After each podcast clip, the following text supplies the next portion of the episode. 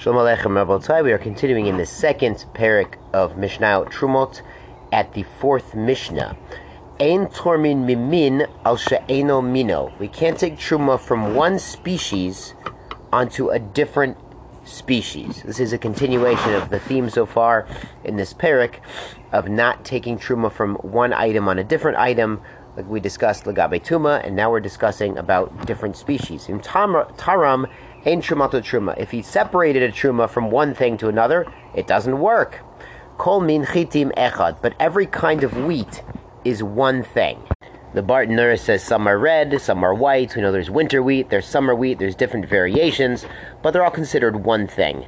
Kol min grogrot dvela echad.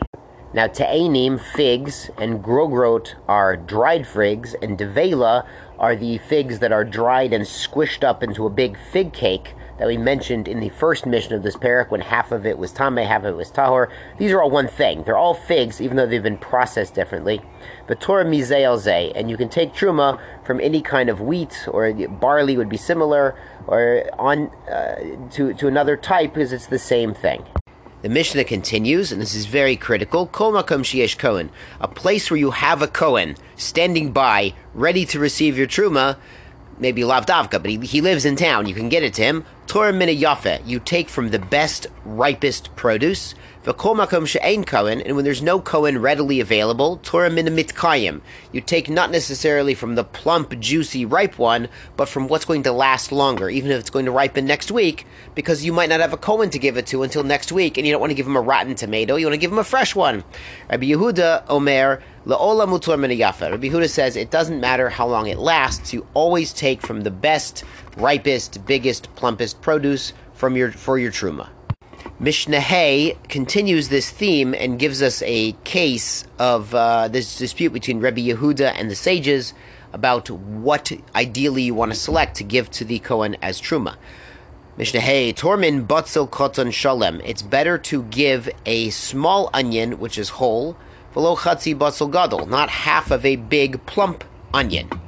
Rabbi Yehuda Mer Loki. Rabbi Yehuda says that's not so. Elechatzi botzel gadol. Better to give him half of a nice big plump onion rather than a whole one that's a small one. Now, obviously, a whole onion, which is sholem, it's not. It's going to last a lot longer because once you cut it, it starts to uh, dry out and be not so gishmak. Chen Rabbi Yehuda Mer. So too, Rabbi Yehuda says, Tormin bitzolim mibnei medina ala kufrim. You can designate as truma onions of the city onto onions of the villages of Alomina Kufrim al Medina, but not from vice versa, not from the village onions to to exempt city onions. Mipneshu machol politikim. Now this is really interesting because it's political onions.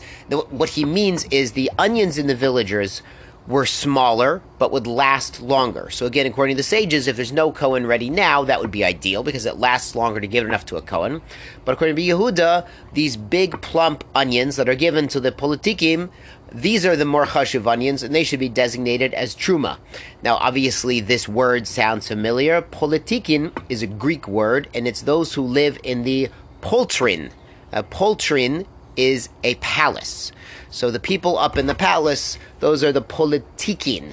And obviously, those are the political class who think they're above everyone else. And uh, okay, I'm, I'm not going to elaborate here, but obviously, if you have one group of people living up in a palace eating juicy, plump onions, these people really don't understand the hardships of the normal people down below, not in the palace, who are eating the small onions and yet paying a lot of money for them due to the policies of the politikim up in the palaces. So, what Rabbi Yehuda is hinting at is always better to separate a gishmaka onion or a gishmaka good, ripe, plump produce, because that's what the Torah requires, rather than smaller produce, even if it has other advantages.